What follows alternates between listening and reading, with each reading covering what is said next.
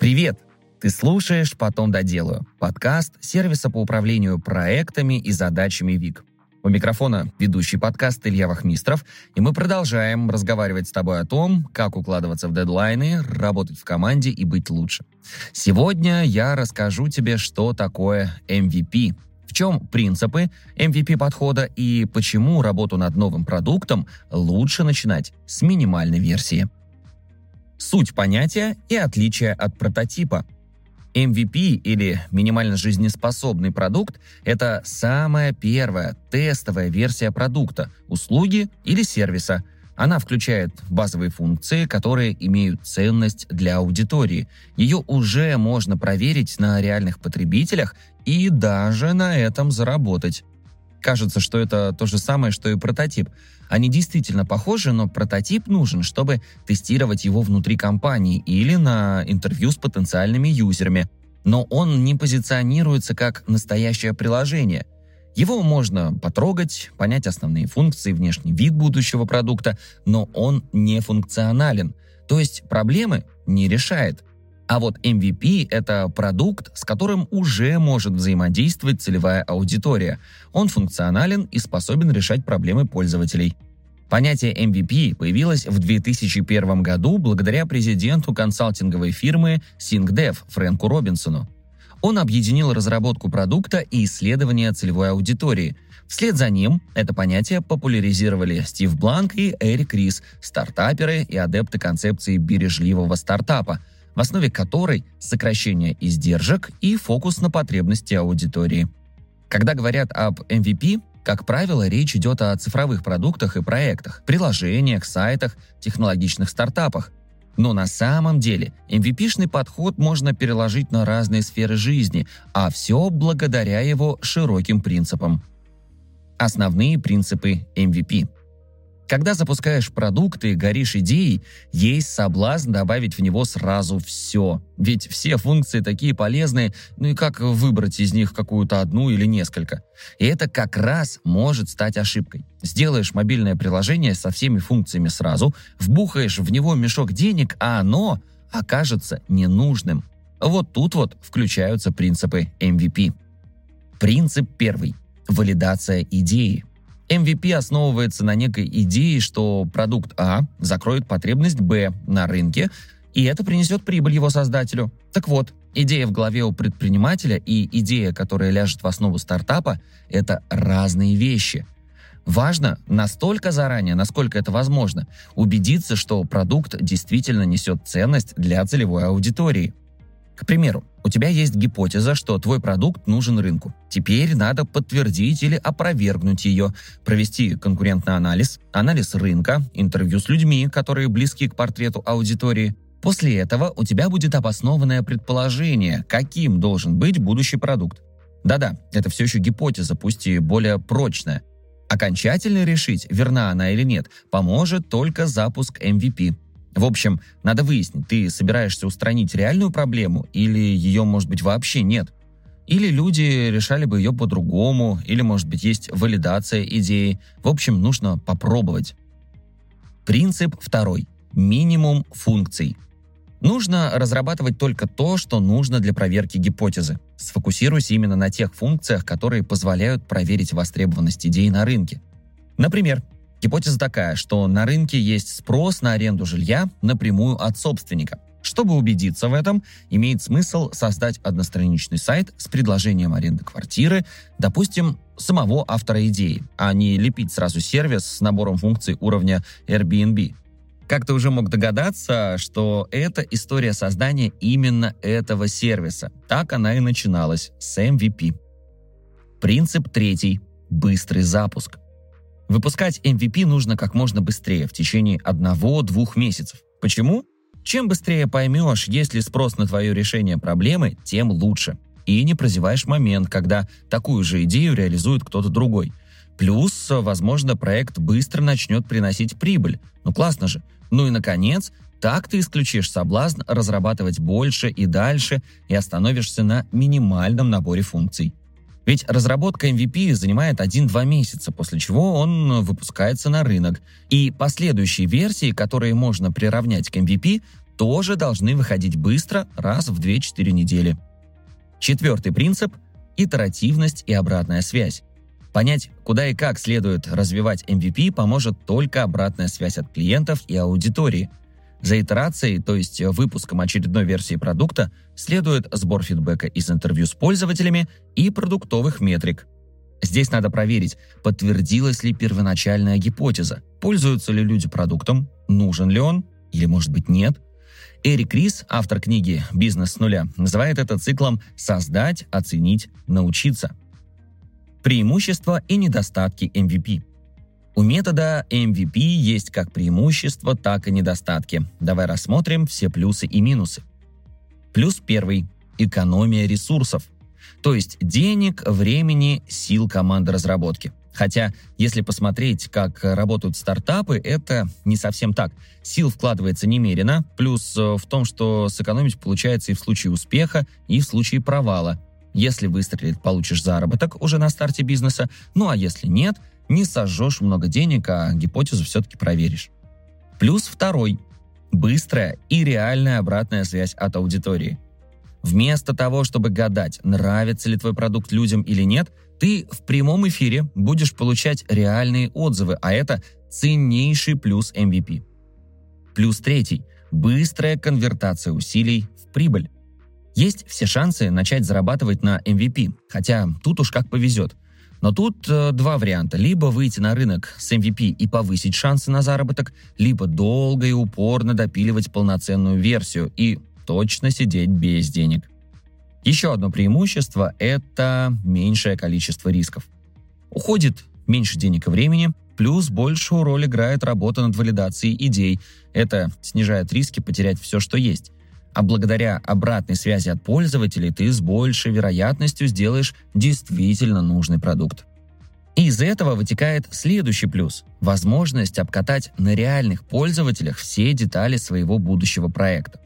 То есть суть MVP не в том, чтобы сделать только горстку функций и пытаться ею закрыть потребности аудитории. Суть в том, чтобы сделать по чуть-чуть от каждой части будущего проекта, функций внешнего вида, юзабилити, то есть удобства пользования и стабильности. Но, конечно, у метода MVP есть и минусы, даже скорее ошибки в его применении. Ошибка первая – стремление к перфекционизму. Пусть пользователи жалуются на пробный интерфейс, скорость поддержки или отсутствие кнопки «Добавить в избранное». Продукт должен решать основную проблему, а не блистать красотой – а если вылизывать каждый пиксель и не торопиться проверить гипотезу, то MVP просто не получится и не сработает. Но тут есть и другая крайность – это небрежность. Это когда считается, что не стоит тратить много сил на какой-то там тестовый продукт. Он же тестовый. Такое отношение к валидации идеи к первому запуску. Нашлепать каких угодно функций, которые пришли в голову основателю просто с потолка, без всяких там валидаций идей и гипотез. Мол, и так сойдет. Не сойдет. Это не подход MVP, а пустая трата даже минимальных ресурсов. 8 шагов для создания MVP. Теперь рассмотрим 8 шагов, которые приведут к созданию качественного MVP. Первый шаг – определить проблему. Для чего нужен продукт, который ты хочешь выпустить? Какую проблему он должен решить? Чем поможет людям? Да еще и настолько, что за него будут готовы заплатить. Следующий шаг – определить целевую аудиторию. Не нужно решать проблемы всех людей и считать, что продукт нужен всем. Наоборот, нужно как можно точнее определить тех, кто будет пользоваться продуктом. То есть понять, кто потенциальный потребитель, у кого вообще возникает проблема, которую ты определил. Описать его профессию, возраст, пол, достаток, сферу интересов, почему у него есть обозначенная проблема, как он решает ее сейчас и почему захочет использовать твой продукт. Шаг третий – провести анализ конкурентов. Поищи продукты, которые уже решают выявленную проблему. Найди трех самых крупных игроков рынка и попробуй проанализировать их сильные и слабые стороны. Нет конкурентов? Что ж, это может значить три вещи. Либо ты молодец и занимаешь абсолютно свободную нишу, либо такой проблемы вообще нет, либо ты плохо ищешь. Рассказываю пару наводок, как можно провести конкурентный анализ. Первое. Ищи в открытых источниках, на веб-сайте конкурента, в новостях компании, публичных презентациях, отчетах, если такие есть, А если есть физическое место, где расположен конкурент, то сходи и поглазей. Еще поможет посещение публичных конференций и публичных выступлений, если, конечно, в этой сфере их устраивают. И, наконец, можешь попробовать программы по аналитике, сервисы SimilarWeb, QuantCast и UpFlow. Они помогают собрать данные о других сайтах и приложениях. Переходим к следующему шагу по созданию MVP – свод-анализу. Этот метод помогает определить сильные и слабые стороны своего продукта, возможности и угрозы – нужно заполнить шаблон-таблицу, ссылку на подробный текст по применению свод-анализа мы оставим тебе в описании. Далее нужно построить карту пути пользователя. Это те действия, которые человек совершит, чтобы воспользоваться продуктом, начиная от осознания потребности и поиска ее решения до готовности посоветовать этот продукт другим. То есть надо понять, в какой момент и почему потребитель осознает свою проблему, как поймать его в этот момент и предложить свой MVP – как удержать и как понравится настолько, что он посоветует твой продукт другим. Следующий шаг – расписать и приоритизировать функции продукта. Здесь э, поможет пользовательский путь из предыдущего шага. Если представить и понять, что хочет сделать пользователь, станет ясно, какая функция ему нужна. А далее нужно расставить эти функции по приоритетам от критически важных до тех, что могут и подождать. Теперь мы почти готовы к созданию MVP. Осталось только определить объемы работы. То есть решить, какие функции действительно войдут в MVP. Критически важные функции сформируют каркас продукта. Без них ничего не поедет. А еще часть функций каркасными не будут, но все равно должны войти в будущий MVP. Тут проще на примере. Пусть наш MVP — это мобильное приложение по типу самоката для заказа еды. Что войдет в MVP? Точно каталог товаров и точно корзина, без них приложение вообще смысла не имеет. Еще можно включить регистрацию через соцсеть или email и оплату карты в приложении. Ну а другие плюшки подобных сервисов – избранная, история заказов, отзывы – все это может подождать дальнейшей работы после запуска MVP и сбора обратной связи. Ну и, наконец, остается протестировать MVP – есть альфа-тестирование, когда MVP пользуются реальные люди из близкого окружения его создателя, а бета-тестирование — это когда подключают реальных пользователей, которые пробуют продукт от одной до трех недель, а автор MVP собирает обратную связь. Практика показывает, что создание MVP часто приводит к успешному бизнесу. Рассказываем четыре таких кейса. Первый из них — это Wildberries — его основательница Татьяна Бакальчук сделала пробную закупку одежды из Германии, создала простенький сайт и запустила рекламу.